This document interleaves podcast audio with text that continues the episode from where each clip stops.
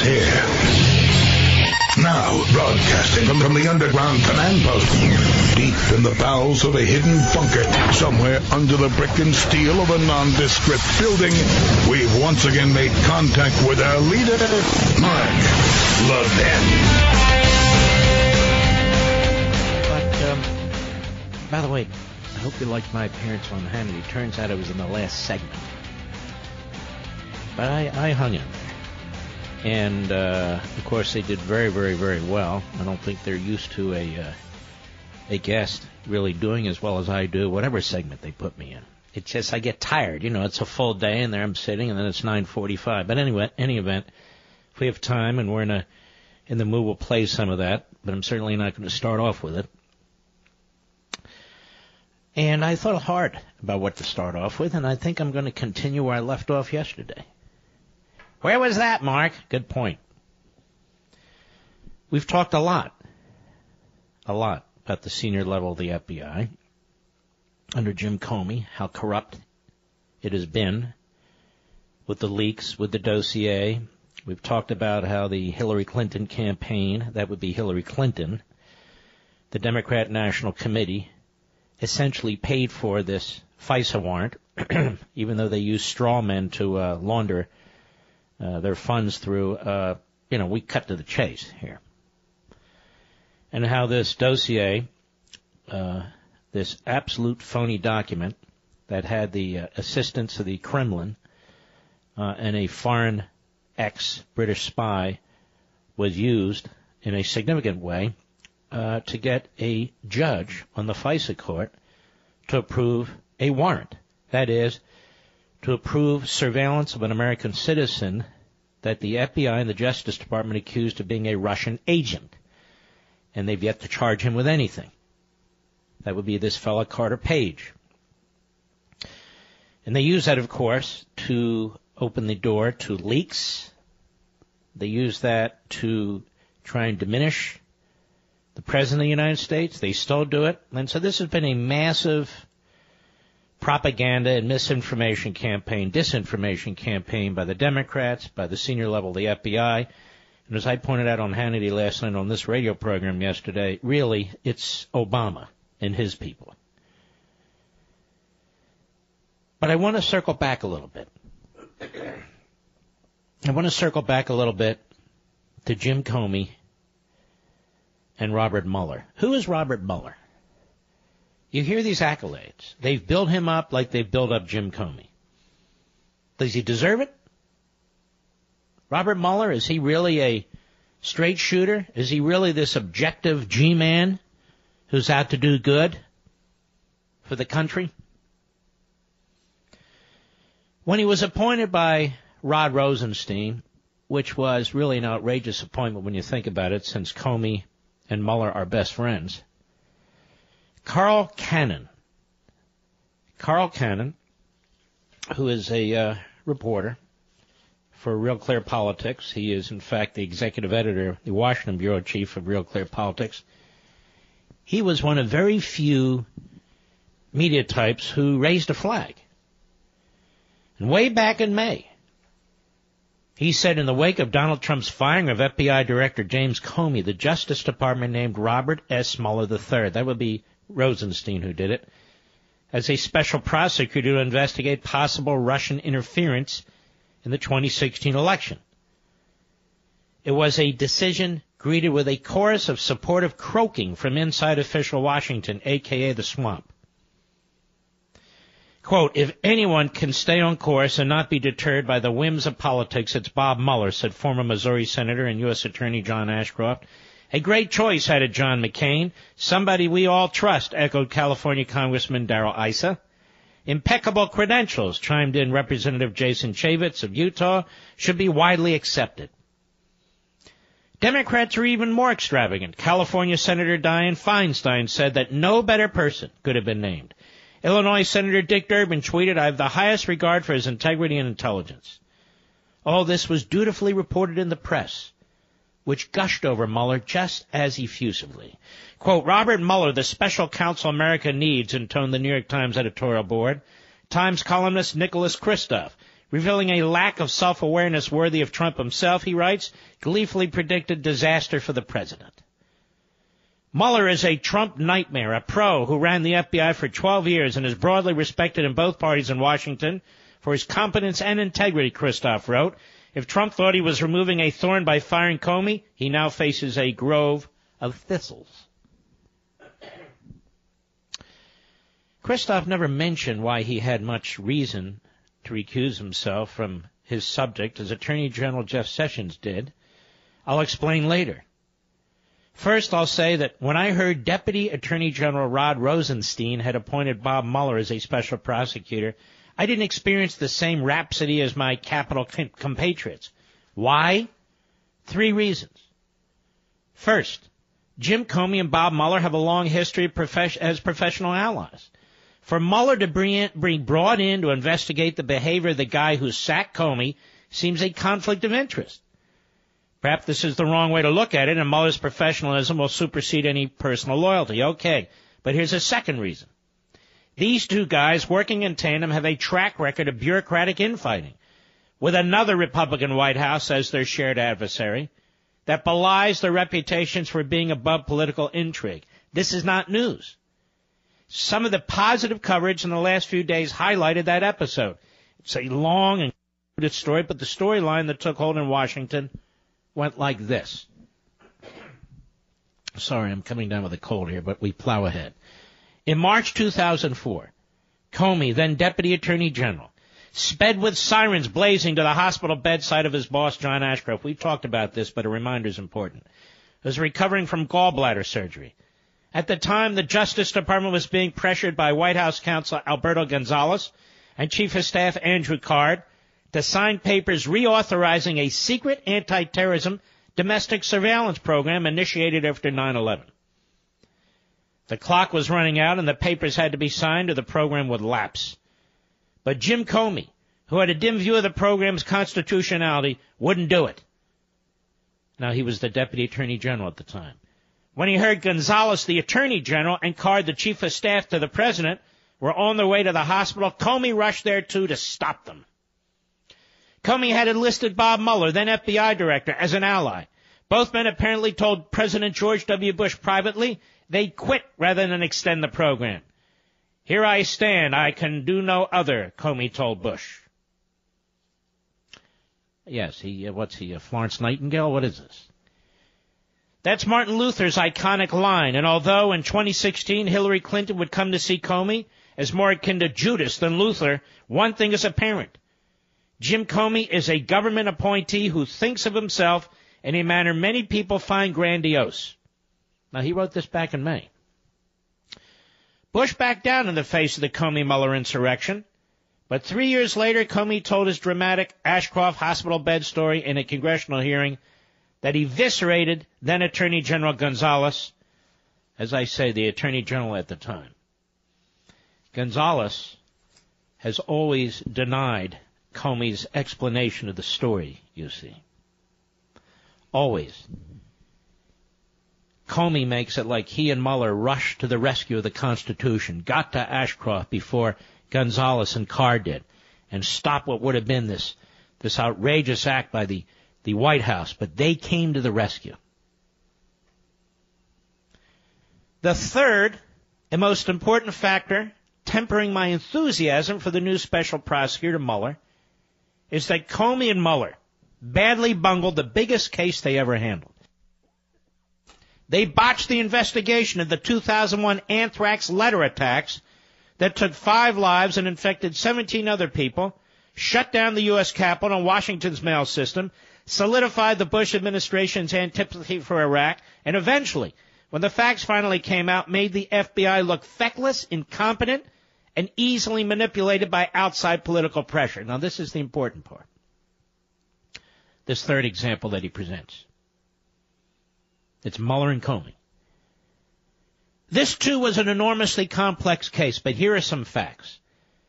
Despite the jihadist slogans accompanying the mailed anthrax, it had nothing to do with Saddam Hussein or any foreign element. The FBI ignored a 2002 tip from a scientific colleague of the actual anthrax killer, who turned out to be a Fort Detrick scientist named Bruce Evans Ivins. The reason is that they had quickly obsessed on an innocent man, an innocent man named Stephen Hatfill. The Bureau was bullied into focusing on the government scientist by Democratic Senator Patrick Leahy, whose office, along with that of Senate Majority Leader Tom Daschle, was targeted by an anthrax-laced letter. And the Bureau was duped into focusing on Hatfill by two sources.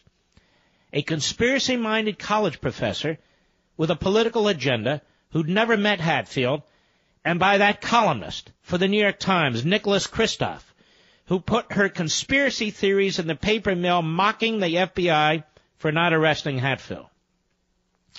Would be his conspiracy theories. In truth, Hatfill was an implausible suspect from the outset. He was a virologist who never handled anthrax, which is a bacterium. Ivins, by contrast, shared ownership of anthrax patents, was diagnosed as having paranoid personality disorder, and had a habit of stalking and threatening people with anonymous letters, including the woman who provided the long ignored tip to the FBI. So they're tipped off, this is the guy.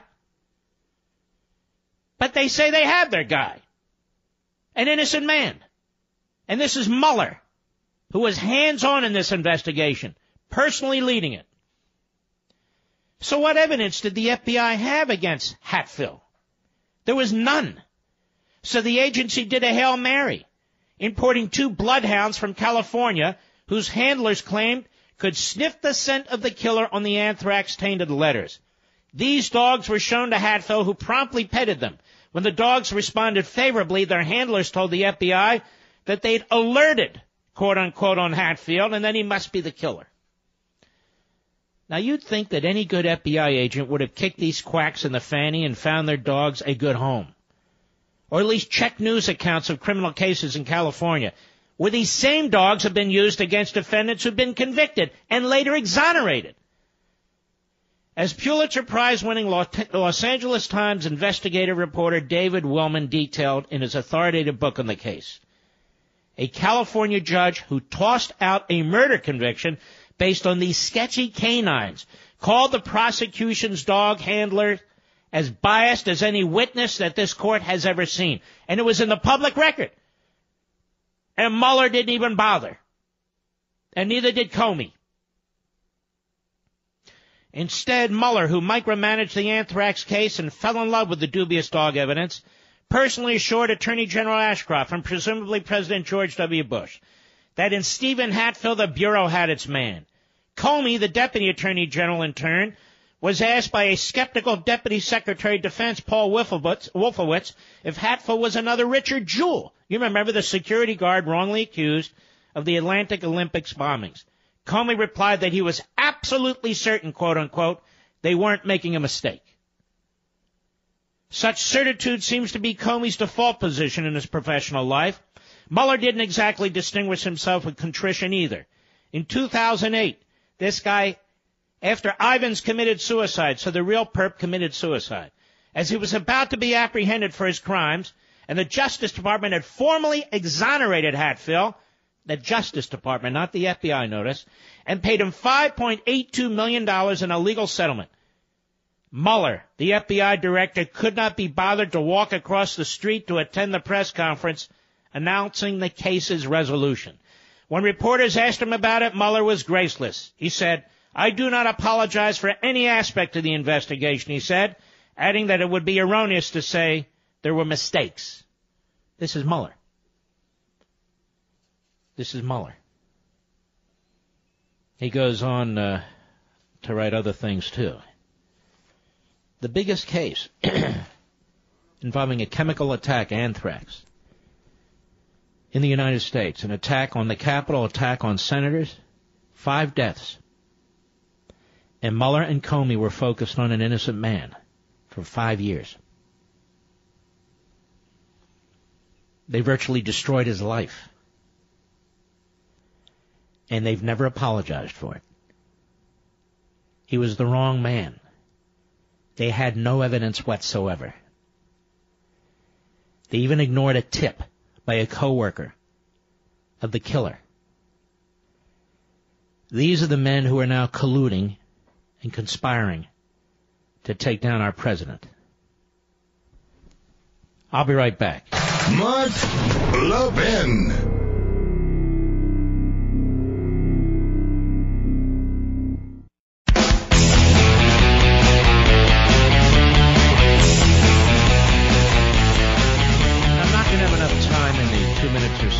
Segment to go thoroughly into a gentleman by the name of Andrew Weissmann. But I want to remind you who he is as well. You get a sense for who Mueller is. You know who Comey is. I mean, they tried to put an innocent man in prison. They ruined his life. All evidence to the contrary. No evidence at all in his case. They had their man, Comey said. Even when the Deputy Secretary of Defense said, we don't have a Richard Jewell case here, he says, absolutely not. These are men whose egos are beyond description. And Mueller and Comey are best friends. And they've worked together before. They undermined Attorney General John Ashcroft. They undermined, excuse me, uh, Gonzales. They undermined the Chief of Staff to President George W. Bush, Card. They un- and they undermine that president, not allowing him to make the decision about whether or not he wanted to go forward with a, ironically, espionage program. And you saw how Comey conducted himself as FBI director, completely out of control. How do you explain Rod Rosenstein, the Deputy Attorney General, under Trump, appointing Mueller as special counsel, knowing full well about the anthrax case, knowing full well that Mueller and Comey are best friends? It's appalling. What Rosenstein did is absolutely appalling. So this is Mueller, who's the head special counsel, and he picks as his number two this fellow Andrew Weissmann, and I want to remind you who this is, because this is equally disgusting. I'll be right back.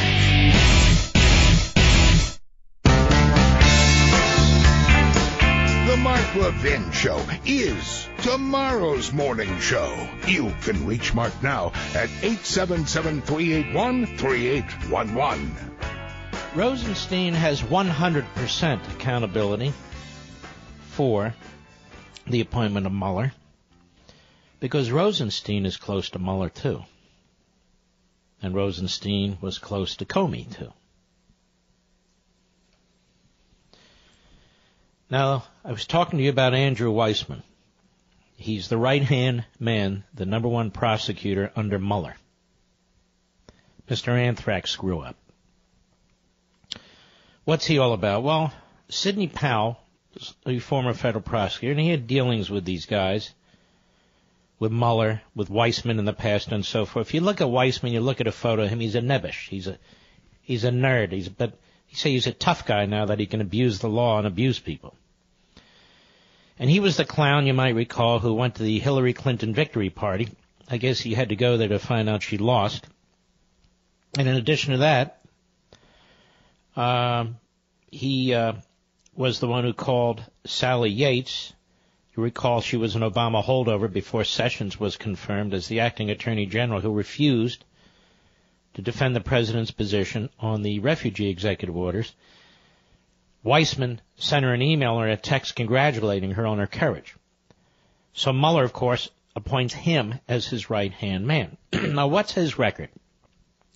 Well, we can't go through the entire record. But just like in the case of Mueller, he had his anthrax moment too, and it is a big, big deal.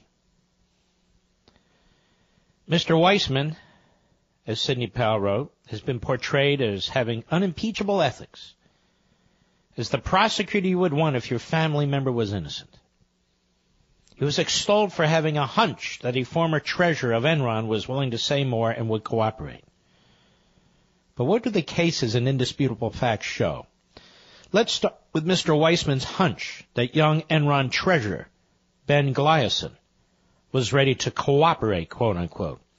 Mr. Glisan was about 30 years old when Enron CFO Andrew Fastow, then a cover boy for CFO magazine, conned Glisan into one of Fastow's fraudulent get-rich-quick schemes.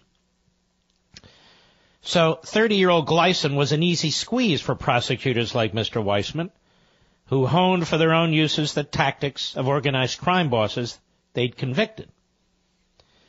Ben Glisan had made a fast million dollars, had a young family, and he was guilty. Weissmann charged him quickly with an onerous 26 counts. Mr. Glisan pleaded guilty to a five-year count and just wanted to do his time.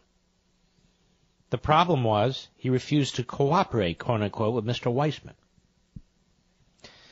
Federal authorities took Mr. Glisan to prison. He was placed straight into solitary confinement. A hole of a cell with a slit for light and barely enough room to stand. Men far tougher than 30-year-old Ben Glisan will tell you that 24 hours in solitary confinement can drive a man insane. Mr. Weissmann and his Enron task force left Mr. Glisan in solitary confinement for almost two weeks. They broke Mr. Glisan. He had faced hardened criminals in the daily prison population, and that is how Mr. Weissmann got that hunch. As for the prosecutor you would want if you were innocent, four former Merrill Lynch executives begged to differ. Mr. Weissmann ran the grand jury interrogating many of the witnesses and at least one of the defendants. He then sat in the courtroom with his arm around Houston Chronicle reporter Mary Flood and oversaw every aspect of the prosecution. The prosecutors obtained convictions against Merrill Lynch employees, Bill Fuhs, and three superiors. Mr. Fuhs, like Ben Glisan, was about 30 years old with a young family. He had steadfastly maintained his innocence and merely handled the paperwork for a transaction, which had been taken through all the steps within Merrill Lynch by Merrill's own in-house lawyer. Weissmann's team vehemently argued against allowing the defendants bail pending their appeals. Does this sound familiar to the Manafort case, by the way? They sent Bill Fuhs to a maximum security federal transfer facility with the worst federal prisoners imaginable, hundreds of miles from his little children. Eight months later, eight months later, the Fifth Circuit Court of Appeals completely exonerated Mr. Fuhs and ordered his release from prison within three weeks of the oral argument before the court even issued its decision. Before the oral argument, Mr. Fuhs will not speak of what he endured, which means he endured a horrendous situation in that federal prison. The Fifth Circuit held that the conduct of the Merrill defendants was not criminal as charged, and the indictment was flawed. You see, Mr. Weissmann had made up a crime. The Merrill executives suffered up to a year of wrongful imprisonment. They were all released.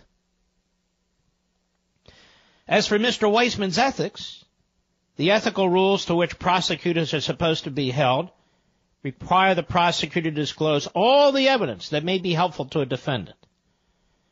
Well, Mr. Weissmann and his team did the opposite. They yellow highlighted the statements of witnesses most helpful to the defense long before the trial.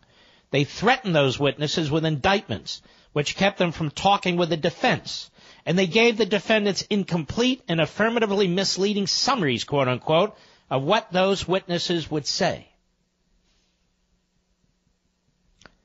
The Fifth Circuit Court of Appeals held the prosecutors, quote, plainly suppressed, unquote, evidence favorable to the defense. Enough for an ethics violation, but not for reversal of the only two convictions that survived the first appeal, while the evidence was still hidden. One of the nation's leading legal ethics experts, Bill Hodes, filed a substantial grievance with hundreds of pages of exhibits against Mr. Weissmann, the New York Bar. Yes, and the author of this piece, Sidney Powell, former prosecutor, said he co-signed the complaint. At the time, Mr. Mueller had already brought Mr. Weissmann under his wing at the FBI. So the Department of Justice was defending Mr. Weissmann against the grievance for which he could have been disbarred.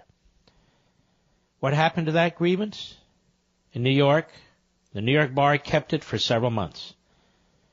Unexpectedly, we received a declination letter from the Office of Professional Responsibility for the Department of Justice. With no notice, The New York bar had slipped, uh, excuse me, had shipped the grievance to the Department of Justice to decide a serious complaint that the Department of Justice was defending. The federal swamp is deep, dense, and deceiving. It is infested with a corrupt cabal that protects its own, and it can't be drained fast enough, wrote Sidney Powell. That's the number two prosecutor, Mr. Mueller's right-hand lieutenant. Weissmann, Mueller, Comey. Pretty damn incredible, don't you think? They think they run the country. And they are all focused on taking out President Trump. They are all focused on destroying President Trump and his administration. They never wanted him in the White House, and they want to get him out of the White House. They know they will have the full support of the Democrats in Congress and the full support of the media to whom they leak relentlessly. Comey is an admitted serial leaker, even as FBI director. Mr. Weissmann, no doubt in my mind, is a leaker. And Mr. Mueller, no doubt in my mind, is a leaker too. I have no fear that they'll sue me, you see. Because I know they've leaked at some point, at some time in the past. And we get regular leaks at a Mueller's investigation, don't we? Who they're focused on, why they're focused on them, what's coming up. That has to come out of his operation. Or the FBI, or both. And agents are typically assigned, in this case, to the special prosecutor's office, special counsel's office. And this is, of course, why Donald Trump shouldn't speak to these people. Under no circumstances anyway, to any prosecutor, but in this case, no. These men and women have no intention of searching for the truth. They're on a search and destroy mission. And they know they have the backing of the Washington elite. They're part of the Washington elite. I thought it was very, very important to bring this up to you. And in this context, quickly, a reminder. As I say, I was on Hannity last night, and this in part is what I had to say. Cut one, Mr. Producer, go. Now we know why Schiff and the rest of them are fighting so hard. Now we know why the left-wing Praetorian Guard Democrat media are fighting so hard, trashing Nunes, me, you, and others. Let's walk through this quickly. Who are they trying to protect? Hillary Clinton. Sean, who else are they trying to protect? Barack Obama. His name never comes up, so let me help everybody with this. Loretta Lynch knew about these FISA warrants. Yates, the Deputy Attorney General. The extensions, Rob Rosenstein, now the Deputy Attorney General, he knew. FBI Director Comey, Deputy Director McCabe, Strzok, the head of counterintelligence, Page, his girlfriend. Who else would have known about these these uh, FISA applications and warrants? Well, let me tell you a little secret. These are counterintelligence efforts. You have to assume the National Security Council and the White House knew. Why would the FBI, the Justice Department, keep that from the National Security Director in the White House? Why would they keep it from the Deputy Director in the White House? So why would it be left out of the president's daily intelligence briefing, which I mentioned in March Congress also needs to get a hold of? I am telling you, we're looking at the FBI, we're looking at the Department of Justice, and we're not looking at all, at all, at the White House. Hillary Clinton paid for a warrant. That's the easiest way we can put it. Hillary Clinton colluded with the uh, with the Russians, but it appears the FBI at the senior-most levels colluded with the Russians too. Whether it was witting or unwitting, it doesn't matter. That's a fact. So the senior level of the FBI tried to interfere with this election as well. This is why it's such a big deal. Now I know Republicans are bending over backwards saying this has nothing to do with Mueller. It has everything to do with Mueller because it transitioned from a counterintelligence investigation into a criminal investigation after Comey, of all things, confesses to being a leaker. And Mueller, Mueller is the former FBI director. Those are his people. That's his environment. He's not out there as some independent force. But I want to get back to Barack Obama. It's his FBI, his Department of Justice, his State Department, his candidate. I cannot believe for a minute that the National Security Council didn't know about this. And to show you how elaborate this is, now that more information's coming out, we haven't even gotten to the incidental collection of intelligence on people, including, by the way, Sessions when he met with and spoke to the Russian ambassador, Michael Flynn when he spoke to the Russian ambassador, the unmasking and leaking of his name, the record number of unmasking of American citizens in Trump world and so forth and so on. And the American people have been subjected to a massive propaganda and misinformation campaign by the Clinton campaign, by the Obama administration. Let me ask you a logical question, Sean. Why would the Russians want Donald Trump to be president of the United States when they get everything they want from Hillary Clinton? Whether it's uranium, whether it's undermining our defense by cutting uh, uh, military spending, by refusing to secure our border. Why in the world would the Russians want Trump? As opposed me, to Hillary Clinton. All right. We'll be right back. Mark Levin.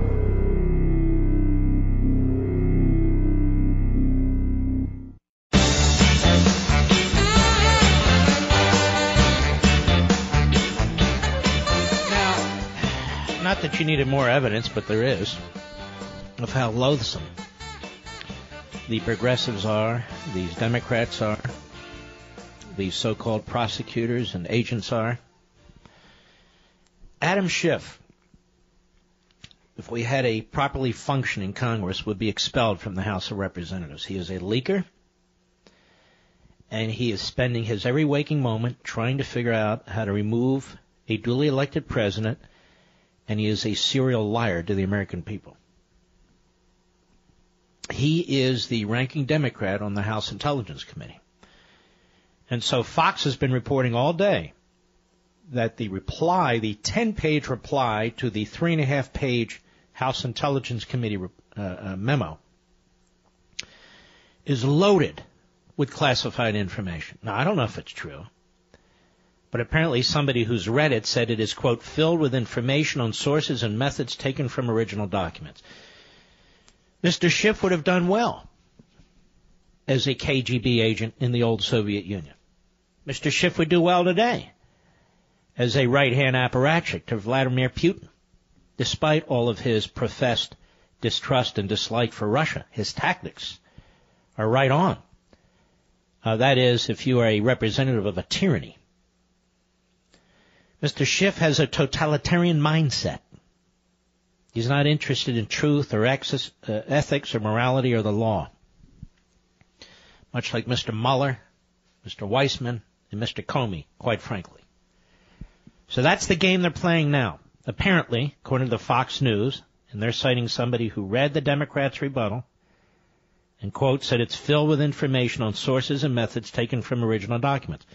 And so then, if the White House and the administration says we have to redact certain parts of it, they know full well that CNN, MSNBC, NBC, ABC, CBS, and all the rest will carry water for them, even though they know. The Praetorian Guard know exactly what Schiff has done. They don't care. They know Hillary Clinton's campaign and the DNC were involved in the dossier and colluded with the Russians. They don't care. And they know that Mr. Mueller is not a paragon of virtue any more than Comey and Weissmann are. They don't care because they're not either. You know, the ability to provide for yourself and your family, that's a simple old-fashioned value this country was founded upon. Self-reliance ensures both personal liberty and safety. When you're prepared, you don't have to rely on the government when there's a natural disaster, a financial crisis. Just think about these hurricanes that took place in the summer. Look at Puerto Rico and Houston and so forth. Absolute, real, natural disasters. And in many cases, the government's the last thing you'd want to depend on in an emergency.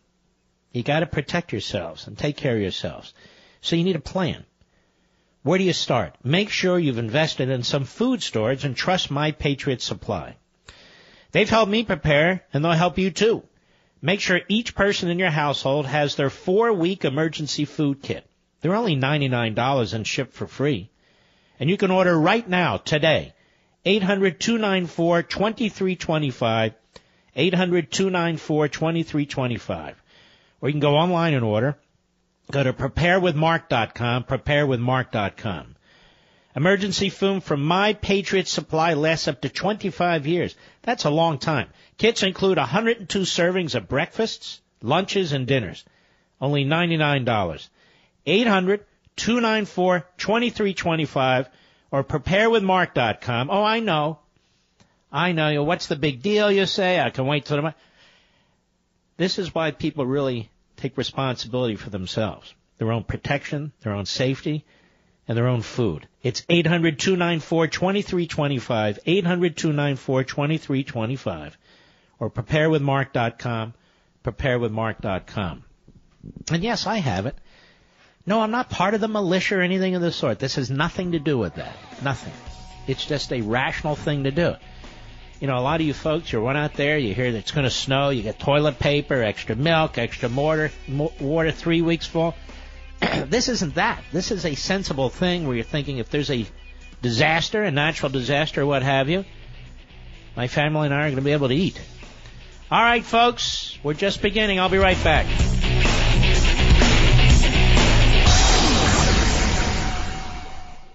If you have a moment, I want you all to go to brickhouselevin.com. Just go there and click on the buy now button so you can read the reviews. Over 1,200 five star reviews, I might add, but this one caught my attention from Steve in Denver. I'm upset with Mark because he's got me hooked on Field of Greens. What a great product. Thank you, Brickhouse, for your amazing product and great customer service. I'm a monthly subscriber and I won't live without it. And you're welcome, Steve, and subscribing is smart. You save money that way. Field of Greens is made with real USDA organic fruits and vegetables and helps boost your immunity using antioxidants, prebiotics, and probiotics. Plus, they offer a 100% satisfaction guarantee or your money back. Go to brickhouselevin.com or call 833 ring BHN. Get 15% off your first order with promo code Levin. That's brickhouse L E V I N dot com or call 833 ring BHN promo code Levin.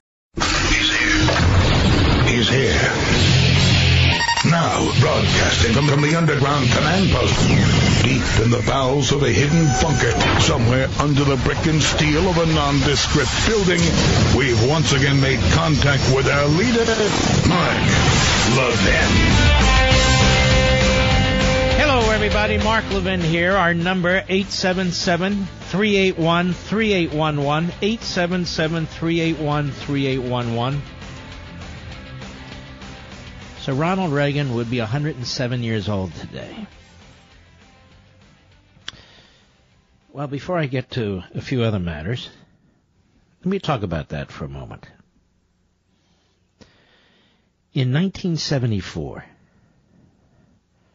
my brother Doug and I went to Philadelphia. We lived in the suburbs in Elkins Park in Cheltenham Township. Uh, we listened to a speech that had been given by Governor Reagan. 1978,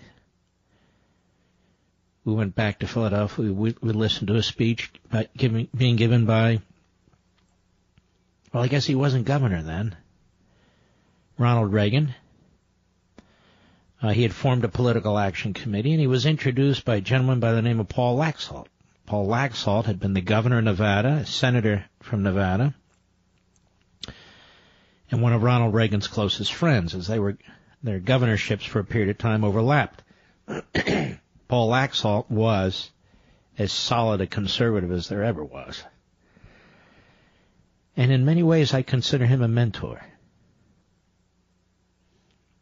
I'll tell that story one other day. As a matter of fact, hanging above me, behind me, as I do this program, is a photo with Senator Laxalt, my father, and me when I visited the senator for the first time, even though I was a resident and citizen of Pennsylvania. And he took 20 or 30 minutes to talk with me and my father.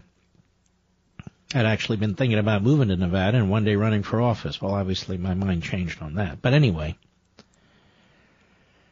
was a young man. I'm 60 years old now. You can figure out the math. So 1978.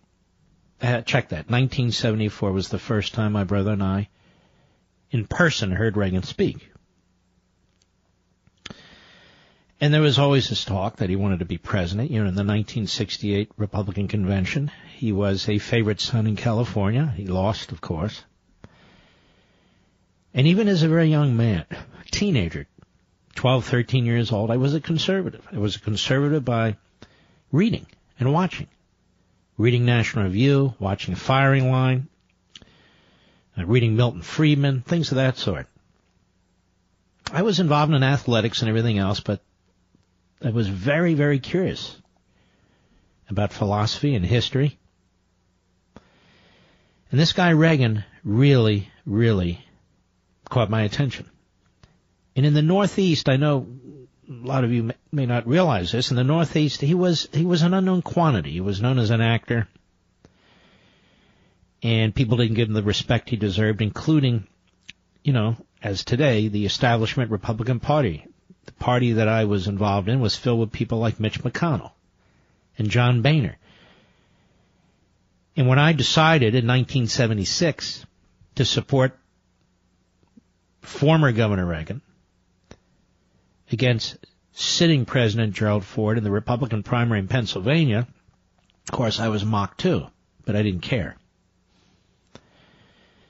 And there were a number of us, very young guys, 18, 19, 20, 21, and so forth, young Turks who supported Reagan over Ford. Uh, Reagan decided not to spend much money in Pennsylvania, so we're pretty much on our own. And as it turned out, uh, he didn't campaign much in Pennsylvania either. He campaigned a little bit.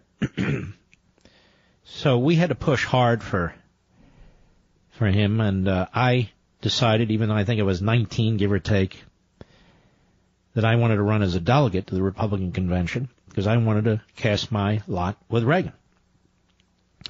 Problem was, so did everybody else want to run as a delegate. So we had to get strategic, a number of us, young guys and gals, and uh, some of us had to drop out, backing others in order to get as many delegates as we possibly could. And to this day, I've never been to a Republican convention. Mostly by choice. So you know the story, 1976, Reagan came very, very close. I believe it was about 102 or 112 delegates short, which means if he had swung 50, 52 or so delegates, 56, he could have won. Most people didn't expect that. He did. He got enormous help uh, from conservatives all over the country. Uh, he tried a last minute move by selecting Senator Richard Schweiker of Pennsylvania. Was very, very liberal to try and win over the Pennsylvania delegation, but it didn't work. The Mississippi delegation, which had pledged to Reagan, stabbed him in the back. And they didn't stay with Reagan. So there were instances of that. But we all knew that he'd be back. And the old story goes that when he gave his concession speech, when Gerald Ford, his wife, were on stage, Betty uh, and uh, Nancy Reagan and and Ronald Reagan were called from the uh, from the stands to come speak. He spoke, and as the story goes, and it's correct, everybody knew that the Republicans had nominated the wrong man, and Jimmy Carter would win the presidency. Reagan never stopped strategizing, planning, preparing, and running for president. and of course, you know he won in 1980. And I was involved in both campaigns in a true, wonderful honor. And I left as in-house counsel. I'd only been there about six months at Tandem Computers, right outside of uh, Dallas, Texas. Not Tandem Computers, what am I thinking? Texas Instruments. Texas Instruments. And um, came to Washington, D.C. and started out at this little agency called the Action Agency. It doesn't exist anymore because we abolished it. And that was our job under a very wonderful fellow by the name of Tom Pauken, who Karl Rove would spend most of his career trying to destroy, as a matter of fact. And I've never forgotten it. but Pauken was a Reaganite through and through, a Vietnam vet. And he headed this little agency, and he asked me to be his, effectively his chief of staff. And this is where I found boxes and boxes and boxes of this odd book that this poverty program, Vista, had been purchasing and shipping out into these poverty areas. It was written by a guy by the name of Saul Alinsky. I never heard of Saul Alinsky. And the book was white and red on the cover, and these were paperbacks, and there were tens of thousands of them. Rules for Radicals. You see action, this so-called poverty agency had the foster grandparent program, but you have to understand they all sound good, but under the left they are bastardized. The Vista program and so forth. Sam Brown, a former New Left radical anti-war protester, had had headed action. A woman by the name of Marge Tabankin had headed Vista. Uh, for the longest time, she might still be the head of uh, Barbra Streisand's political PAC. Radicals. Um, they were they were sending money out to uh, Tom Hayden and Jane Fonda Midwest Academy type organizations. A lot of money flowed through the radical organizations in Chicago. It's just a disastrous mess. So we eliminated the agency over time and eliminated its funding. And from there, over the course of years, I would wind up as chief of staff to Attorney General Meese, having a stint at the White House and so forth. And when I think of Reagan, I think of him so fondly. What he did as President of the United States for eight years, this, this little respite from progressivism, which we'd only had two times in that century, the last century, under Calvin Coolidge and under Ronald Reagan. Really the only two modern conservative presidents. And we'll look back on Trump and I hope we'll be able to say the same thing for him. As I've said many times before, I think he's the most conservative president in my lifetime since Reagan. And I hope it stays that way. And if it does, what an honor to have talked to him over the years and meet him a few months ago again. But Reagan, so many stories I could tell. A very decent man, a very genuine man, and an extremely well read man.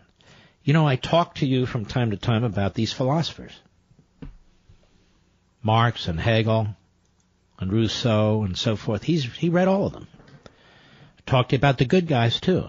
Burke, uh, Bastiat. I mean, so many I can't even name. He read them too. He had a personal library at his home. His, his shelves were filled with this type of material. Probably one of the most well-read presidents we've ever had. And yet, they tried to turn him into a dunce, as a B actor, as a dangerous man. Uh, Ted Kennedy colluded again, this time with the Soviets, to try and defeat Reagan in his uh, reelection race, in which he won 49 states. And with a swing of 3,000 votes, he would have won 50 states, including Mondale's Minnesota. We'd never seen election landslides like this popular vote, electoral college vote. And he tried to take Reagan out in the Iran-Contra matter. There was no underlying crime there either. There was no underlying crime there at all. And so we had Lawrence Walsh for over eight years, spending about $100 million, indicting innocent people, manufacturing uh, process crimes, and Mueller's very much like Lawrence Walsh, a putative Republican, as was Walsh, who hates the President of the United States, as did Walsh hate Reagan. Walsh came out of the RINO wing of the Republican Party, much like Mueller has, and Mueller is very much liked. He was introduced when he was becoming United States Attorney by Barbara Boxer and uh, Feinstein. But Reagan understood progressivism. He understood progressivism. And when we come back from the break, I want to touch on this again, but in a different way. We've talked about Hegel. I did last week, I believe. And I want to talk to you briefly so we can put this budget debate and everything else in context that's going on, immigration, about another gentleman. Not so much a philosopher, but a so-called intellectual. And I've talked about him before, but look, people come and go on radio, they're busy, you're busy, you're eating dinner, whatever it is. And saying it once isn't enough. And saying it differently is important.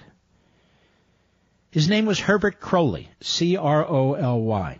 He was born in 1869 and he died in 1930.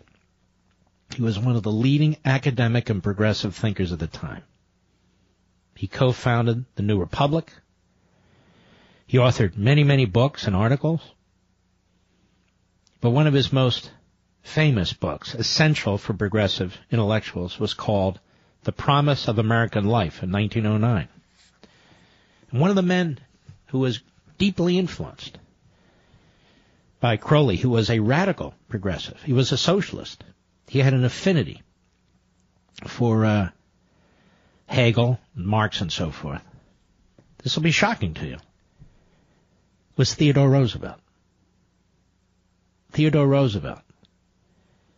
He found Croly to be extremely persuasive. I'll be right back. Mark Levin.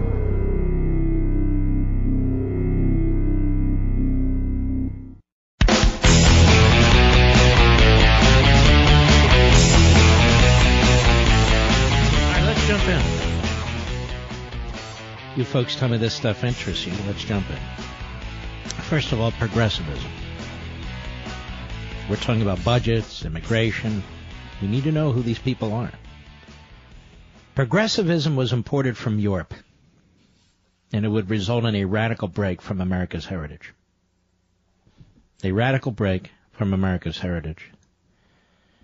In fact, it is best described as an elitist driven counter-revolution to the American Revolution in which the sovereignty of the individual, natural law, natural rights, and the civil society built on a foundation of thousands of years of enlightened thinking and human experience will be drastically altered and even abandoned for an ideological agenda broadly characterized as historical progress.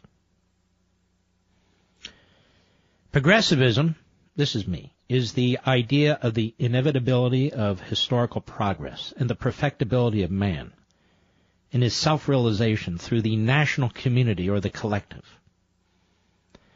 While its intellectual and political advocates clothe its core in populist terminology, think about Bernie Sanders, and despite the existence of democratic institutions and cyclical voting, progressivism's emphasis on material egalitarianism and social engineering and its insistence on concentrated, centralized administrative rule lead inescapably to varying degrees of autocratic governance. And for progressives, there are no absolute or permanent truths, only passing and distant historical events. Thus, even values are said to be relative to time and circumstances. And that's why you get this war on our culture. There is no eternal moral order. That is, that was true and good in 1776 and before is not necessarily true and good today. Consequently, the very purpose of America's founding is debased. Now Croly, Herbert Croly, was among the leading academic and progressive thinkers. He co-founded the magazine The New Republic and he authored this book I mentioned, um, many, but this one in particular, The Promise of American Life. It was an essential book among us fellow intellectuals, jurists, and certain powerful politicians, including Theodore Roosevelt. Croly argued that to conceive the better American future as a consummation which will take care of itself, as the necessary result of our customary conditions, institutions, and ideas, persistence in such a consumption is admirably designed to deprive American life of any promise at all. So there he is. He's completely rejecting the American founding, the principles in the Declaration, and the values upon which they're based. He says the better future which Americans propose to build is nothing if not an idea which must in certain essential respects emancipate them from their past. American history contains much matter for pride and congratulation, and much matter for regret and humiliation. Americans must be prepared to sacrifice to that traditional vision even the traditional American ways of realizing it. Such a sacrifice is, I believe, coming to be demanded, and unless it is made, American life will gradually cease to have any specific promise. That is, you must throw off the founders, you must throw off our revered documents, you must reject our history. Life begins now, right now, and the intellectuals and the elites and their ideas are what matter and how we organize around them and organize society around them. I'm not done. Again, I don't just do this for an academic purpose. We're going to go through some of this and relate it back to the debate that's taking place right now on the budget and immigration. I'll be right back.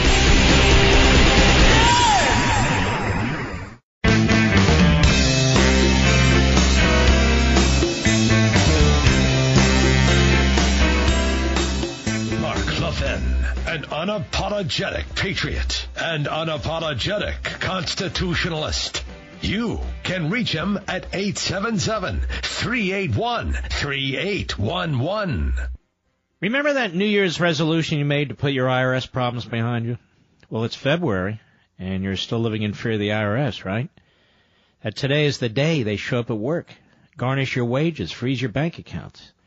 Let me encourage you with an actual case from my friends at Optima Tax Relief. Like you, Charles dragged his IRS problems well into the new year before calling Optima Tax Relief.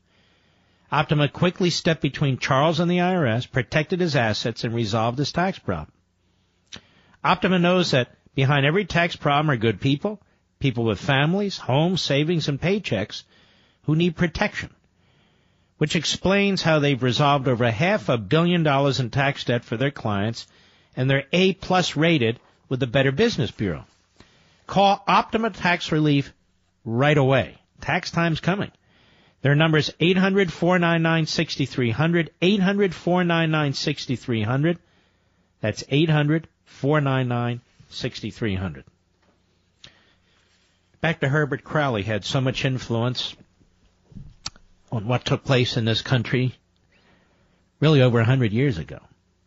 And most of you have never been taught about Herbert Croly or his other colleagues and and like thinking uh, people who had enormous influence on this country. And you can see they reject its underpinnings. Croly wrote, the individual American will never obtain a sufficiently complete chance of self-expression until the American nation has earnestly undertaken and measurably achieved the realization of its collective purpose. Doesn't he sound like Hegel? Somewhat Marx, but definitely Hegel. Now, Croly, excuse me, like many before and since, tied historic progress in the modern state to the idea of material egalitarianism. Again, think Bernie Sanders. That's a central tenet of Marxism. Croly wrote, it is the listen, it is the economic individualism of our existing national system which inflicts the most serious damage on American individuality. An American individual achievement in politics and science and the arts will remain partially impoverished as long as our fellow countrymen neglect or refuse systematically to regulate the distribution of wealth in the national interest. I'm aware, of course, he writes, that the prevailing American conviction is absolutely contradictory of the foregoing assertion.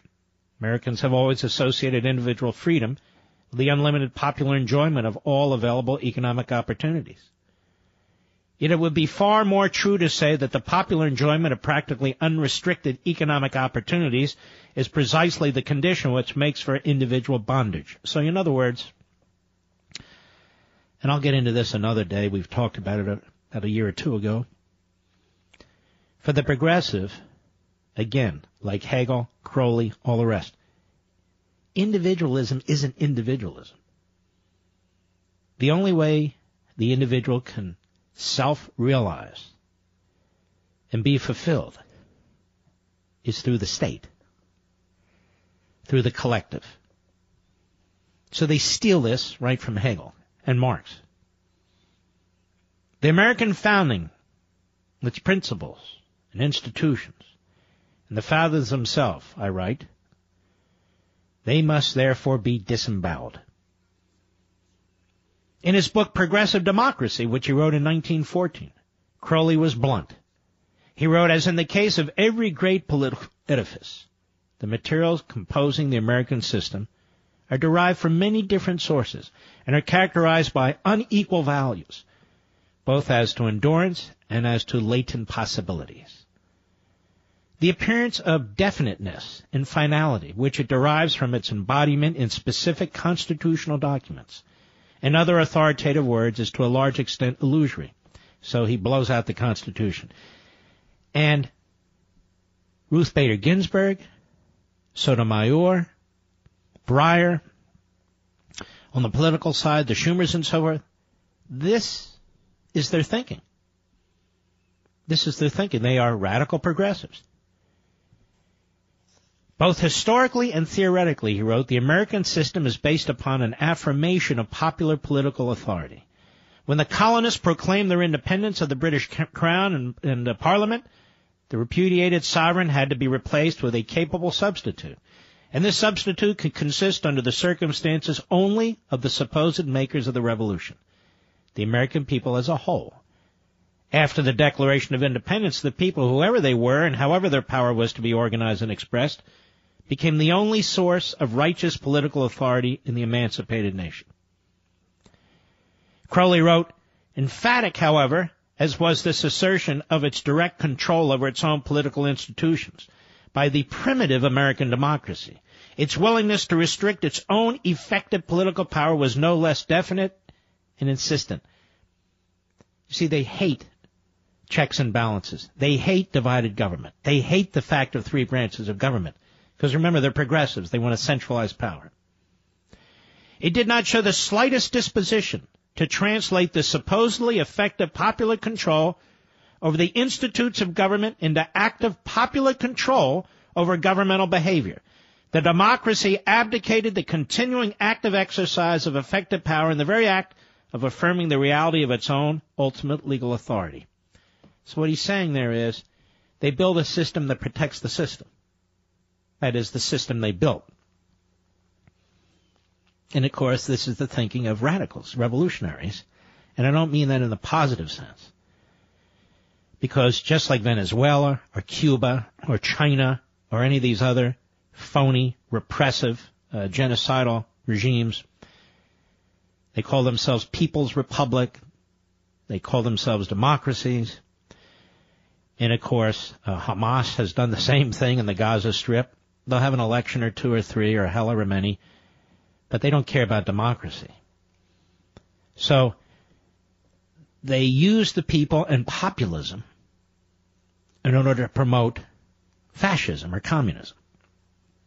The irony is that the kind of centralized administrative state that Croly advocated and which surrounds us today and is managed by a relative handful of architects is all but immune from the popular will and completely impervious to direct popular sovereignty, which is my point in the book. It's what I just wrote. You can go through the and vote over and over and over all you want. Your ability to affect what's going on at HUD with the Department of Agriculture is passing at best and non-existent in most cases. That's why they've been built that way by the progressives. These massive ivory tower institutions that cannot be penetrated by the vote while they keep talking about the vote. But Croly was not actually an advocate of popular sovereignty so much as he was an opponent of genuine individualism and constitutional republicanism. The latter two being obstacles to a centralized state in which it is claimed that governing authority exists at the behest of the people and for the good of the people. Let us remember for the progressives, historical progress is said to be a process of never-ending cultural and societal adjustments intended to address the unique circumstances of today, the ultimate goal of which is economic egalitarianism and the material liberation of the so-called masses. More on Croly. I'm, I'm getting to a point. Another condition, he wrote, must also be satisfied before an expert administration, which is what they talk about all the time. The science of political science, the science of social science, the science of behavioral sciences. Of course, they're not sciences at all. Another condition also must be satisfied before an expert administration can expect to obtain popular confidence. Its authority will depend, as we have seen, on its ability to apply scientific knowledge, there you go, to the realization of social purposes. And if a social science is unattainable or does not command popular respect, popular opinion will be reluctant to grant to the administration its necessary independent authority. Now, in what way can a body of so-called knowledge be made to command popular respect? In the long run, doubtless by increasing demonstration that social knowledge is the fruit of a binding and formative social ideal, and that it is really serviceable for the accomplishment of a social program. That is, it such a demonstration is such a demonstration sufficient? Is there not another and equally necessary method of increasing popular confidence in the expert?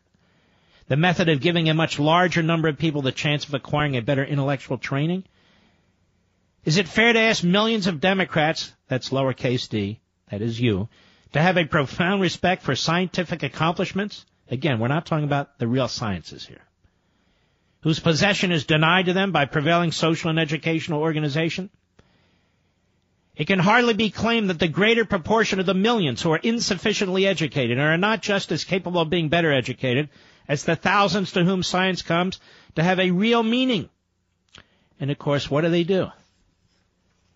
They monopolize the educational system which of course is less about education and more about indoctrination. Indoctrination about what? Progressivism. Indoctrination about what?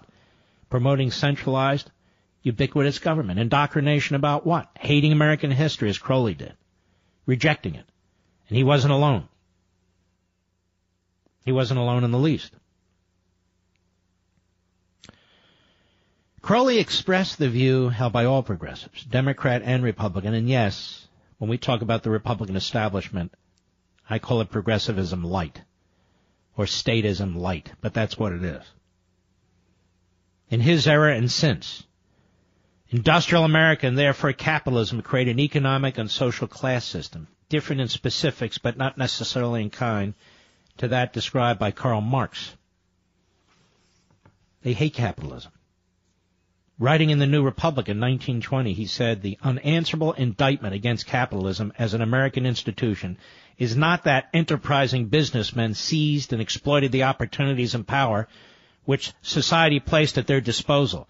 It was a natural and even necessary that they should organize production and distribution on a basis more profitable to themselves than to society. The offense against the American national welfare with which they are indictable is of a different kind. It is their blindness to the social penalties of their methods of hiring, firing, and playing labor, and the refusal to make the technical and social education of their employees a charge upon business or upon the businessman's state. So in this regard, you see Croly expressed the view held by all progressives, Democrat and Republican, that capitalism is the enemy. This is why I reject nationalism, populism, populism, nationalism, and so forth and so on. They don't realize it, but they borrow a lot of the arguments, class warfare and communal objectives and so forth, and uh, overarching centralized governmental power from the progressives. Now, how do you argue against this? Well, how do I argue against it? It's very simple. A little field trip to a supermarket. A little field trip to a major supermarket where you walk down the aisles and you see all kinds of food from all over the world, all over the country, fresh and frozen, canned and not canned, all kinds of wrappers, processed and organic. Where did this come from? How is this possible? Wines from California. Wines from Virginia. Tomatoes from New Jersey. Peaches from Georgia. How does this happen? How does this happen? 20 different kinds of butter or margarine. 50 different kinds of yogurt. 50 different kinds of soda, 10 different kinds of milk, eggs, small eggs, medium eggs, large eggs, giant eggs, extra giant eggs, extra large eggs, brown eggs, white eggs. What? All kinds of flour. In fact, all kinds of flours from all over the world. How's this possible? You get hot food, cold food. You can get bagels, you can get white bread. You can get multigrain bread, you can get Italian bread. What? That's my answer to Mr. Croly and all the Marxists out there. We, the American people, live like no other people have ever lived before us. Kings and queens. Kings and queens of the past could not imagine how you and I live today. And I'm talking about the poorest American. The poorest American. I'll be right back. Mark Levin.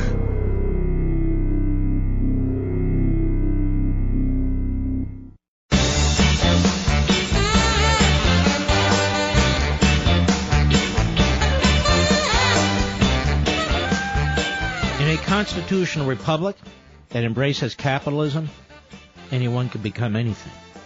There's no guarantee. That's for sure. You can fail. You can become a nothing. But this is for sure, and I do guarantee it. In a centralized socialist regime, the closer you get to nirvana, the closer you get to the perfect state, the closer and more you are dehumanized, and you can't accomplish anything.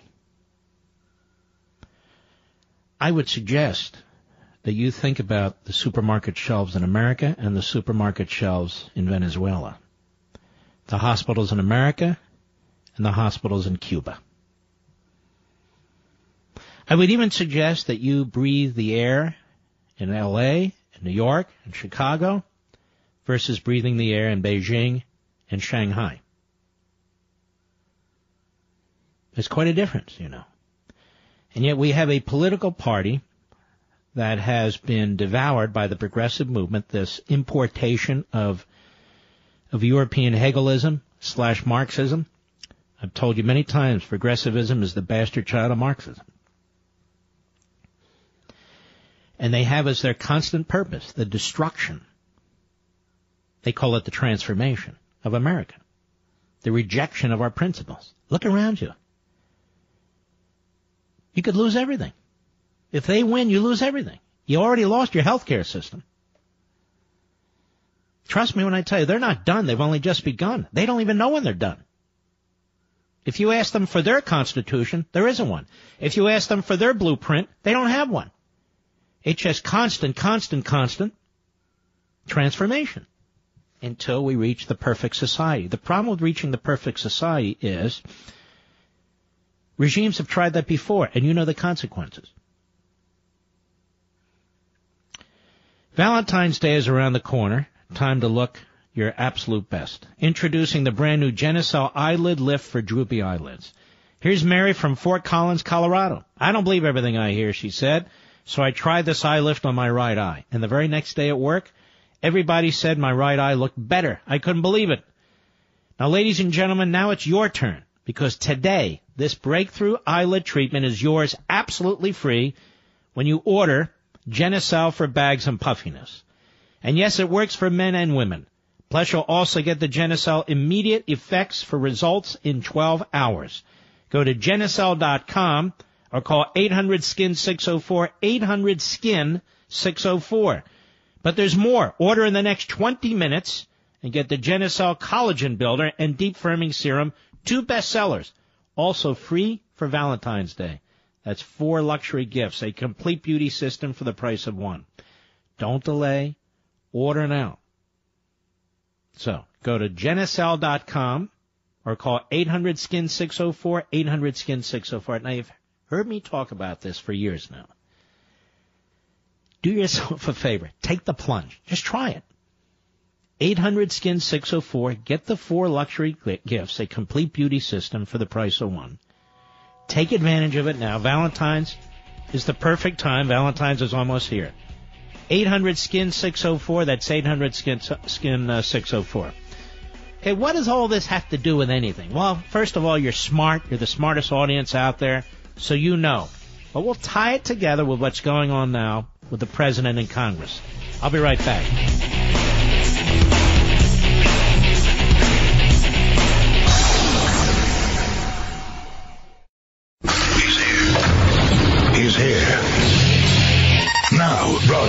From, from the underground command post, deep in the bowels of a hidden bunker, somewhere under the brick and steel of a nondescript building, we've once again made contact with our leader, Mark Levin. Hello, everybody. Mark Levin here. Our number 877-381-3811. 877-381-3811. Now, tying all this back together, we're going to shut the government down. They're thinking of it. The Democrats apparently won't give an inch on immigration. The uh, fact is that neither party has discussed the debt. Have you heard either party discuss the debt? What are they going to do about the debt? Is there a plan to deal with the debt? Is that not an issue? When most politicians in the Republican Party and all politicians of the Democrat Party don't discuss the debt, then you know the progressives have won. When they won't discuss cutting programs that are 50, 60, 70, 80 years old and are not even related to the subsistence of anybody, you know the progressives have won. When not a single department or agency is eliminated, you know the progressives have won. And you know they won because we're not even allowed to talk about it. A complete paradigm shift. And we don't even realize it. They act as if we cannot survive without this department or that agency. I mean, yet every time they shut down the government, we survive just fine. Do they act that way when some private sector entity is eliminated because of taxes or regulations? No, never. Do they care? Not in the least. And it's not even the entire federal government they care about, excuse me. They don't care about the military. In fact, they would like to drain the funds away from the military as they've drained the funds out of the Social Security trust funds, as they've drained the funds out of the Medicare trust funds to fund today's absolute necessities, as, as they essentially argue, because yesterday doesn't matter, remember? Only today matters. I mean, when you get right down to it, when you get to the nub of it, progressivism is like being a drunk. Nothing matters before. I need a drink today. And so there is now this holy grail that you can't shut down the government. And I say this tongue in cheek, yet the government is shut down all the time. It's currently, what, 808, 809 p.m. Eastern Time. Government's effectively shut down. You know, apart from certain elements of, uh, of the intelligence agencies and law enforcement at the federal level and of course the military. The parts of the federal government that the progressives care about, those that kick you around, push you around, take your wealth, redistribute it to somebody else, tell you what to wear, not what to wear, what's between your legs, where to go to the bathroom, what gym to use, and on and on and on. That part of the government shut down several hours ago. If it snows around Washington, it shuts down. If it's icy around Washington, it shuts down. If it's Friday night, Saturday, Sunday, it shuts down. Can never have enough federal holidays, it shuts down. And yet we're told, how the hell are we going to live without it? The truth is, the vast majority of us can live without much of the government. Not all the government. I'm not an anarchist. I'm a constitutionalist. For the most of us, it wouldn't affect our lives at all. But since the progressives control the propaganda wing of society, the media, since the progressives control the enforcement wing of our society, the government, effectively, most of the courts, the bureaucracy, they control what goes on in most of our classrooms across the country, what's shown in our theaters, Broadway, on and on and on. Uh, they create a scenario where uh, it's apocalypse. the end is near if the government shuts down. Yet the government has shut down and we're perfectly fine to the extent it shuts down at all. And so now we have this uh, immigration debate again. The president has shown his hand. The president's offered 1.8 million people into citizenship. I think that is a disaster. and yet many of the pom-pommers out there and the Rockettes, they think it's brilliant politics, you see, because now he's really exposed the Democrats for what they are. Uh, honestly, we didn't need to expose the Democrats for what they are. They've already been exposed. They've already uh, been exposed. Doesn't seem to matter. And so we get back to what Croly wrote. You have a government this big. Actually, you have a government this big. It can't be really constitutional in every sense of the word. I know we play along. I know I have friends, some of my friends at the Federalist Society, some friends, friends on the federal courts, some friends who are law professors and so forth and so on, and they'll continue to make the case that this is a constitutional republic. I make the case that in so many respects it is not anymore. I mean, the administrative state is the fourth branch of government. Where is that in the Constitution? I'm not saying there shouldn't be some administrative activities in the federal government, of course. But that's not what we're talking about, is it? We have massive administrative agencies and departments that kick out almost a million regulations a year. I should say a million pages of regulations a year. 800, 900,000 give or take. I've written about it before. Not one vote's been taken by Congress. Not one vote's been taken by the American people. That's not a constitutional republic. Anyway, I wanted to point this out that this debate going on now about the budget. Will the government be open? Will the government close? And so it's not even the debate we should be having. The debate we should be having is how much more spending is there going to be? How much more debt is there going to be? And yet we're not even allowed to have this debate. Mitch McConnell won't have this debate. He considers us lunatics. You know, we talked about the fact that it's Reagan's 107th birthday if he were living today. Mitch McConnell, as a full grown adult, never supported Ronald Reagan in any primary battle. Never. He supported Gerald Ford, for whom he worked at the Justice Department as a young man in 1980. he did not support Ronald Reagan in the Republican primaries. And th- yet there he is, the Republican leader of the uh, of the United States Senate. Well, Mark, neither did Donald Trump. Neither did Donald Trump. Yeah, but Donald Trump doesn't pretend to have a past like that. Donald Trump doesn't pretend. And interestingly enough, Donald Trump is more conservative than Mitch McConnell ever has been. He's more conservative today. And, mu- and much of the hate for Donald Trump comes out of the establishment the never Trumpers who pretend to be more conservative than Trump. And when you read what they write, well, maybe you consider this and six of that and half a dozen of that, and if this happens, then this will happen. Um, they're not terribly conservative. All right, we'll be right back. Mark.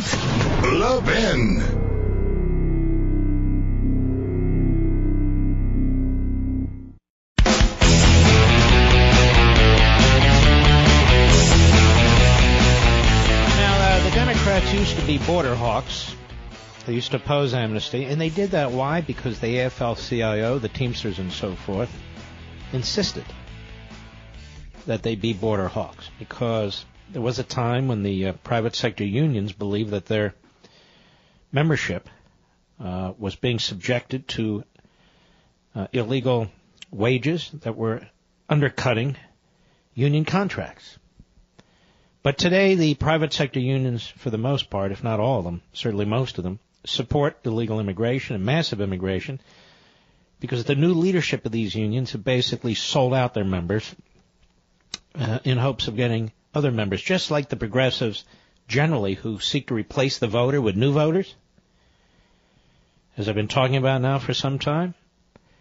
Now they want to replace their membership with new members who'll be more, you know, willing to vote for them as, as their leaders and so forth. But here's a montage of their hypocrisy It doesn't even go back that far. In some cases, 20 years, in some cases, 8 years, and so forth. Schumer, Feinstein, Sanders, Tim Kaine, Jon Tester, Joe Donnelly, Claire McCaskill, Joe Manchin, and Bill Clinton. Hat tip, free beacon, cut three, go. Every year, two million people cross the borders here illegally. That is something we cannot have any longer. And provide a chance for people currently here illegally to get right with the law and earn legal status. Illegal immigration is wrong, plain and simple. Illegal aliens should not be treated the same as people who entered the U.S. legally. Like some form of path to citizenship, whether it's a DREAM Act or allowing those who cross the border illegally to use existing means. The day when America could be the welfare system for Mexico is gone. We simply can't afford it. The people who should be here are those who come legally at this time. We will do everything within our power to see that the DACA program continues, that these children. I think we should enforce our borders. 40% of the babies born on Medicaid in California today are born of illegal immigrants. Creates a very real problem for the state. And we're very lucky to have them here in the United States. I believe we have very serious immigration problems uh, in this country. Our border is very porous. The last thing we need is to bring over a period of years millions of people into this country who are prepared to lower wages for American workers. I believe that we have got to move toward a path toward citizenship. I'm deeply opposed to illegal immigration. Make sure that we do not provide services to folks in this state who are not here legally. Over a period of years, they can earn the right to citizenship. Um, I want to be clear we need to have, there, there, needs to be not be any amnesty. These folks need to get in line. I'm going to look at it from even another way. Look, there's a bipartisan agreement to get DACA done. I think we ought to get DACA done. It should have been done. We must not provide amnesty for those who have broken our laws. Stronger, safer borders where our DACA kids have a chance to uh, remain in the United States.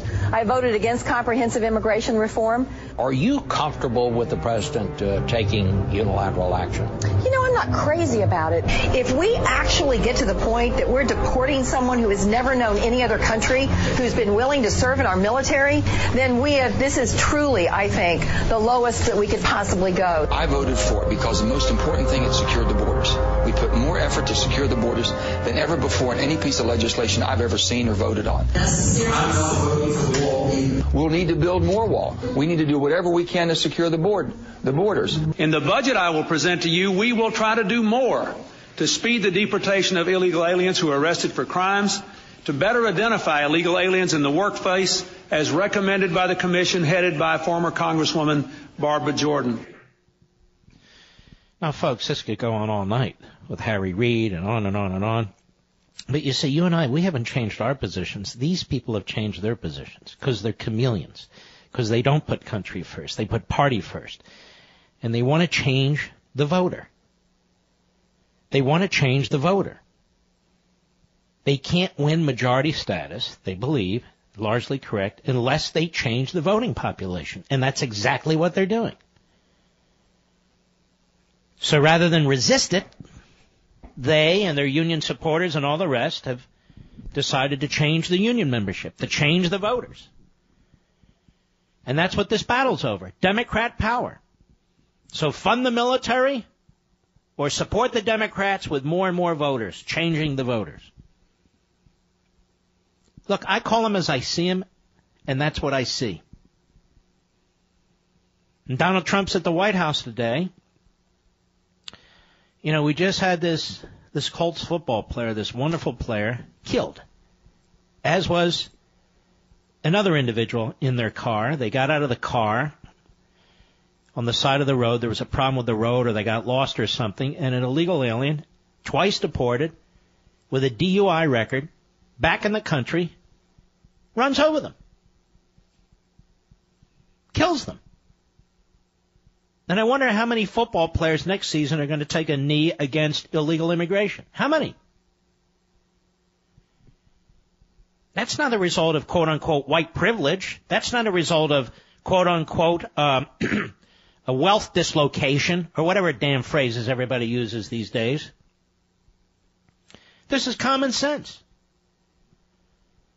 President Trump at the White House today on the border. Cut four, go. MS-13 recruits through our broken immigration system, violating our borders, and it just comes right through. Whenever they want to come through, they come through. It's much tougher now since we've been there, but we need much better border mechanisms and much better border security. And, and let's stop for a moment. There are communities in this country that are being ravaged by MS-13.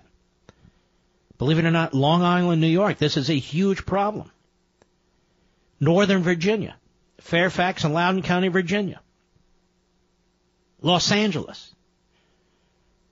So many areas, so many communities. And this isn't even a typical gang. These are gangs that that brutalize their victims for no reason. Kill in the most heinous way, cutting out somebody's heart while they're alive, decapitating people, almost like ISIS techniques. Except they've been using these techniques since before ISIS. And they're mostly out of El Salvador. And we don't, we can't necessarily stop them. It's not as if they self-identify, hi, I'm with MS-13. And some of them are the age of, may I say, dreamers. Ooh, look at the dreamer. Excuse me, that's an MS-13. Ooh, sorry. Go ahead. wall. I'm to get the wall. We don't have the wall, we're never going to solve this problem. And I've gone to the top people. Many of these people are at the table right now, including this group. And without the wall, it's not going to work. During my State of the Union, I called on Congress to close the immigration loopholes that have allowed this deadly gang to break so easily into our country. But the Democrats say unless we get as many aliens to become citizens and our voters, we're not going to do it. We're not going to do it. The same party that undermines local law enforcement, the same party that pretends to defend the FBI when it's defending the rogue senior elements of the FBI and undermining the FBI, the same Democrat party that is eviscerating the United States military, that Democrat party. And then the president made a statement today which was right on. Real leadership. Hat tip, right scoop. Cut five, go. You know, we can't do a job. These incredible professionals at the table cannot do their job unless we change really the legislation, and uh, we're going to get it done. Frankly, I'll go a step further. If we don't change the legislation, if we don't get rid of these loopholes where killers are allowed to come into our country and continue to kill gang members, and we're just talking about MS-13. There are many gang members that we don't even mention. If we don't change it, let's have a shutdown. We'll do a shutdown, and it's worth it for our country. I'd love to see a shutdown if we don't get this stuff taken care of. Now that is music to my ears. Not because I'm interested in being provocative or creating dislocation for federal workers or anything like that. Serious Republican leaders, in fact, serious Republican statesmen understand that the only way that you can advance something like this, or Reagan in his case, Pershing 2s and MX missiles and so forth, the only way you can advance something like this is to draw the red line and quote unquote shut down the government.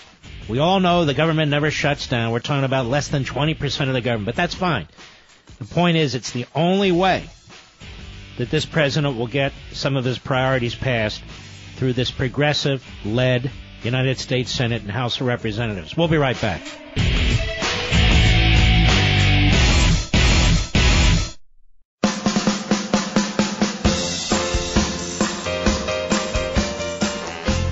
The voice of sanity in an insane world. The Mark Levin Show. Call him now at 877-381-3811. You know, in 1925, an ounce of gold was worth $20 and it would buy two suits and a shirt. Well, times have changed since then, haven't they? We no longer carry a gold coin in our pocket as money. The government made us exchange that a long time ago for a printed $20 bill. PM Capital is in the wealth preservation business. Keeping your buying power is their goal. Investors know that it's not what you have, it's what you keep today. Now, if you want to buy two shirts, uh, two suits and a shirt today and use the $20 bill that you receive, say, for your gold coin, it might buy a pair of socks, actually. But if I had that one ounce of gold, that one ounce gold coin, it would still buy two suits and a shirt. That's called preserving your buying power. Don't you want to keep what you have? Look at what's going on in the stock market, up and down and up and down. I wouldn't panic, but these are lurches, and this is why you diversify, so you don't panic. Learn more by claiming your free PM Capital Investor Guide. For a limited time, you'll receive $500 in free gold and silver on qualifying purchases. All you have to do is call, and I'm going to keep it very simple. Dial pound 250, pound 250, and say the keyword Mark Levin. That's it. That's pound 250, keyword Mark Levin. Dial pound 250, say Mark Levin. And their specialists are standing by. They're wonderful people, just like you, who are prepared to fill you in, tell you what they do, tell you how you can acquire different fractional sizes, different amounts, and so forth and so on. And if you can qualify for the $500 in free gold or silver uh, for a limited time, by the way. So that's pound 250, keyword Mark Levin. This is a great outfit, PM Capital. I know one of their uh, principals very, very well, Scott Carter, and uh, and I'm very, very pleased to have them as a new sponsor as I switched over to them because I'm so impressed with who they are and what they do. Let's take a call. Tom, Cornelia, Georgia, the great W-Y-A-Y. Go. Hey, Mark. I just first of all wanted. I just can't think of where we would be in as a country without your information, your your knowledge, your sharing, your passion, and and giving us the history tonight that you've done, um, going way back to when all this stuff started, and we have to appreciate that. And and then. Um, you know, as far as progressivism, I would like to just define it very simply as saying it is a bunch of elitist control freaks who just do things just to show that they can. Um, that's, that's not a bad definition, actually. and and they have And, and by the way, just so you know, Tom, what they really are, and I use their terminology so it doesn't get too confusing, but I wrote about it in America. They're statists. That's what they are. yeah, Aristotle used the word status. I reintroduced it in Liberty and Tyranny so many years ago. They're statists. They're not about progress. They call themselves progressives. I kind of have to use that nomenclature when I'm writing about progressives, but like I said in Liberty and Tyranny, what, a decade or so ago? That's what they are. They're about the state, always the state, government, government, government, never really about true individualism. And do you recall a woman that worked in the Reagan administration since you were there, uh, who wrote the book, The Deliberate Dumbing Down of America? Do you know that lady who was in the I. I do not recall, no. But there were 3,300 of us, so, you know, it, it gets a little tough. Hey, Tom, thanks for your excellent call. I really appreciate it. Let's keep bouncing around. Jeff, Naku- where are you in Wisconsin? Nekoosa. Nekoosa. Nekoosa. All right, my old friend. Indi- it's an old Indian name meaning yellow running water. Really? Yes, sir. All right. Well, you know what we call that here? Urinating. Anyway, go ahead. Um, I was telling Mr. Call Screener that I believe the Democrats are scared of a government shutdown for the simple reason that some of their people might realize they don't need the government. You kind of touched on it and breezed past it, but I think you hit on it. That's really what they're scared of. That's why Chuck Schumer backed down so quickly. They can't afford to have their constituents find out they don't need them. Let me ask you this, Jeff. When you hear Schumer say that we're as close as we've ever been to a two-year budget deal, he and McConnell, doesn't that kind of make you nervous? Like, what's the deal? Don't we get to get, you know, since it's our country, since it's our money, since this debt has been placed on our children and our grandchildren, why don't you give us a little insight on exactly what you and McConnell are talking about? It does scare me. The only guy I kind of trust right now is Trump, which is funny because I didn't trust him in the during the election, but now I trust Mm-hmm. him more than I trust McConnell. I think that's right. No question about it. All right, Jeff, good call. We appreciate it. Lee, Las Vegas, Nevada, the great Kadon, K-D-W-N, go. Great one. Thanks for taking my call. I'll be brief. Uh, I just Thank want you. to thank you for playing that piece about the Democratic Party and about how hypocritical and ludicrous and out of touch with the United States they are, and they're all Alinskyites, totally. And uh, they all they want to do is get as many votes as they can, legally or illegally. Yep. That's and true. and they're just so out of touch with America. And I thank you for being on the and let me just say this. First of all, I want to thank you, Lee. The sick irony of this is, as I say, they will use the vote, they will change the voter, use the vote to deny the importance of the vote. It's almost becoming, uh, certainly uh, in the in the near future, sort of a routine where you go and vote, and yet 90% of what the government does is totally out of your control. And, and Mark, I want to thank you. I'm calling from Las Vegas. I just want to commend you and thank you for the funds you raised for the October 1st shooting we had here.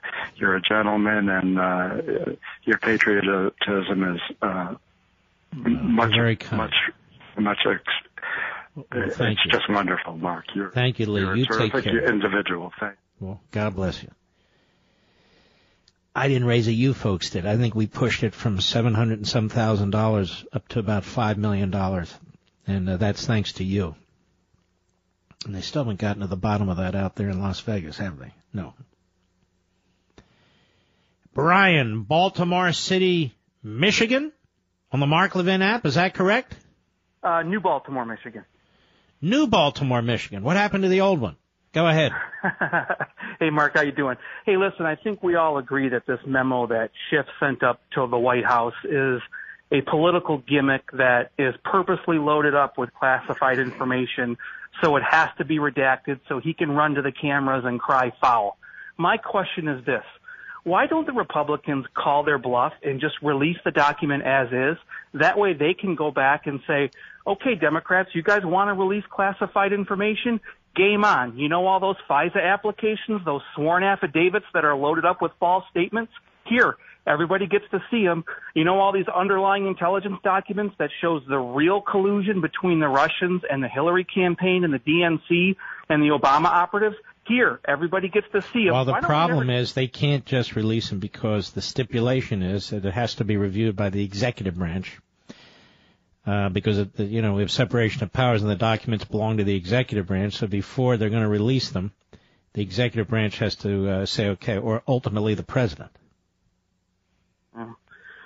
It just seems like there's got to be a better way than falling into this trap that they've sent up to the White House.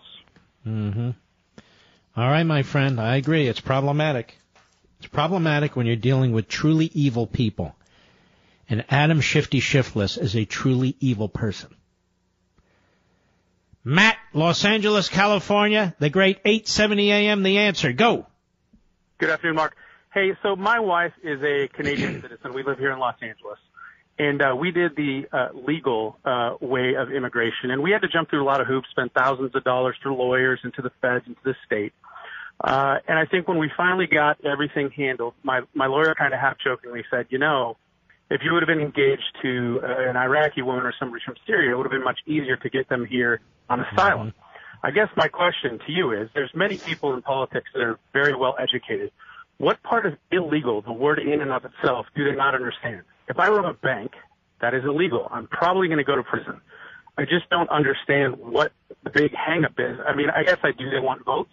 First of all, you're not even allowed. Uh, uh, it's gotten so bizarre and absurd that you're not even allowed to use the word illegal. They, the the response by the leftists.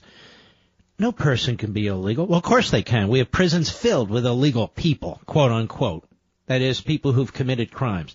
American citizens who've committed crimes.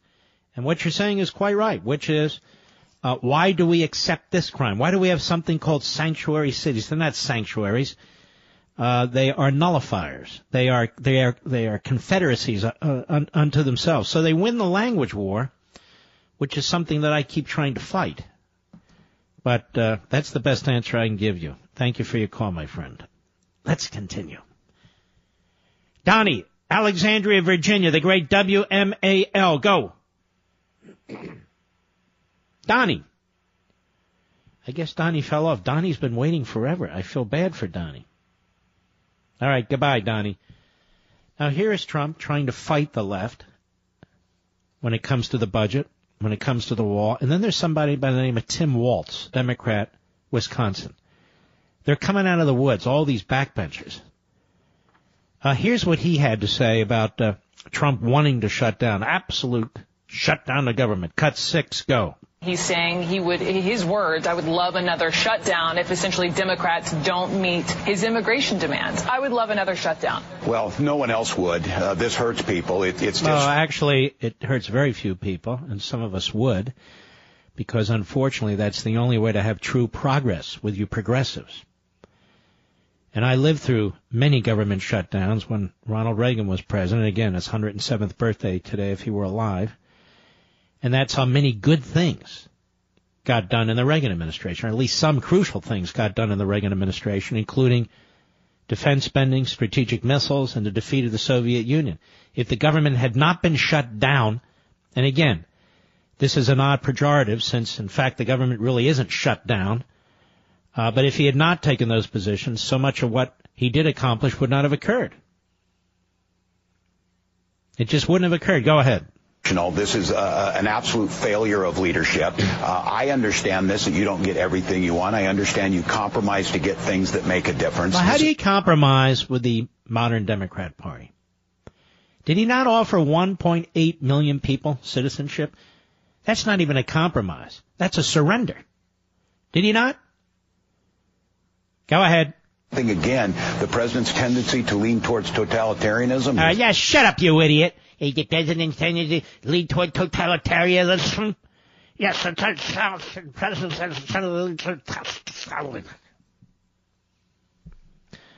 That would be the great late Congressman Tim Walz. Have you ever heard him before, other than those who actually have the huge disadvantage of living in his district?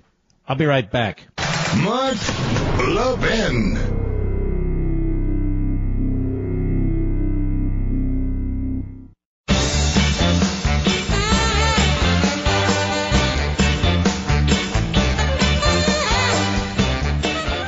Education these days is insane. Students storm faculty offices. They riot when conservative speakers visit, like our buddy Ben Shapiro. Grievance lists Safe spaces, identity politics have turned higher education into something lower, but not everywhere. There is a place where students can debate ideas openly and honestly, where they pursue truth together with their professors in a respectful manner, where the students and faculty have integrity, and that's Hillsdale College. Every student at Hillsdale lives by an honor code. It's not a list of do's and don'ts, but a simple pledge, and here it is. A Hillsdale College student is honorable in conduct, honest in word and deed, dutiful in study and service, and respectful of the rights of others. Through education, the student rises to self-government. That's it. Every freshman commits to follow that code, and throughout their Hillsdale education, their character is built to be true, beautiful, and good. Hillsdale graduates serve our country's teachers and doctors, stay-at-home moms, lawyers, journalists, and more. The excellent education they receive coupled with that honor code, produces successful, excellent human beings. Learn more about this amazing place called Hillsdale College. Go to levinforhillsdale.com. That's L-E-V-I-N for Hillsdale.com. levinforhillsdale.com. All right. Let us continue, shall we? Yes, we can. Uh, Doug, Arlington, Texas, the great WBAP. Go. Hi, Mark. This is Doug. Uh, yeah. The uh, Schiff memo conundrum. I, I think if Donald Trump were to send it back to the FBI and the NSA, have them suggest the redactions, if there are any, he could go in front of the public and say, look what the Democrats are trying to do. They're trying to hurt the uh, country's security. There are no redactions. He still wins by going out in front of the public and uh, showing that he doesn't have to redact their memo. Well, let me ask you this. Let's say there is classified information there of some kind. Do you think they should redact it or just release it? No, it should be redacted. Why, why jeopardize our country's security for a memo? And yet, if it's classified, and sometimes things are classified that won't jeopardize our security because sometimes they overclassify, you'd have a different view of that, I suppose. Uh, probably, if if that were the case, that's a judgment call that has to be made at a much higher level than I. The president, right? Yes, correct. What do you think about Adam Schiff pulling one like this? According to uh, Fox, they've been reporting this all day. Uh, I wouldn't expect anything different, to be honest. We have such a contentious society any, uh, anymore that uh, I expect exactly this kind of thing. Mm-hmm. And from him in particular. Let me ask you one more thing before you go. Why do you think he gets so much attention from the media? Uh, Could it be that they agree with him? Uh, because I believe the media agrees with them, and because uh, because they agree with them, they want to have a, a, a sounding board. All right, sir. Thank you for your call. And there is this little piece. The dossier author, Christopher Steele, wrote another anti-Trump memo, was fed information by a Clinton-connected contact in the Obama State Department. Gets worse and worse and worse. And how do the Democrats in Congress, how do they live with themselves? They know exactly what's going on here. Clinton associates fed information to Trump dossier author Christopher Steele. And this comes from a memo that was written by Grassley and Graham, hardly two right wingers. And Fox reports Clinton's associates were feeding allegations to former British spy Christopher Steele at the same time he was compiling the controversial anti-Trump dossier paid for by the Democrat National Committee and the Hillary Clinton campaign, according to an unclassified memo from senior Senate Republicans who recently made a criminal referral. The lawmakers are now asking the FBI for an emergency review of their criminal referral so it can be made public with limited redactions. Right now, most of the pages are, are blacked out, although not all. The memo from Grassley and Graham, which is now public for the first time, or aspects of it are, provides new insight into Steele's circle of contacts during that time. Heavily redacted, the memo states Steele said he received information that came from, quote, a foreign subsource who was in touch with, redacted, a contact of, redacted, a friend of the Clintons who passed it to, redacted. So there are multiple foreign sources now that provided information to the Clinton campaign to use against Donald Trump. And there's the irony. And Robert Mueller could care less. He's busy chasing the wrong guy on the anthrax case. Very, very bad judgment, this guy. Troubling enough that the Clinton campaign funded Mr. Steele's work, but that these Clinton associates were contemporaneously feeding Mr. Steele allegations. Raises additional concerns about his credibility, the senators wrote to Deputy Attorney General Rod Rosenstein. Ladies and gentlemen, if there were ever a case that requires a special counsel because it involves the senior levels of the FBI and their past and current contact, uh, conduct, certain individuals in the Department of Justice, how come, and I'll say it, Attorney General Jeff Sessions won't appoint a special counsel in this case? Ladies and gentlemen, we salute our armed forces, police officers, firefighters, and emergency personnel. Thank you for being with us. Have a good evening, and I'll see you tomorrow.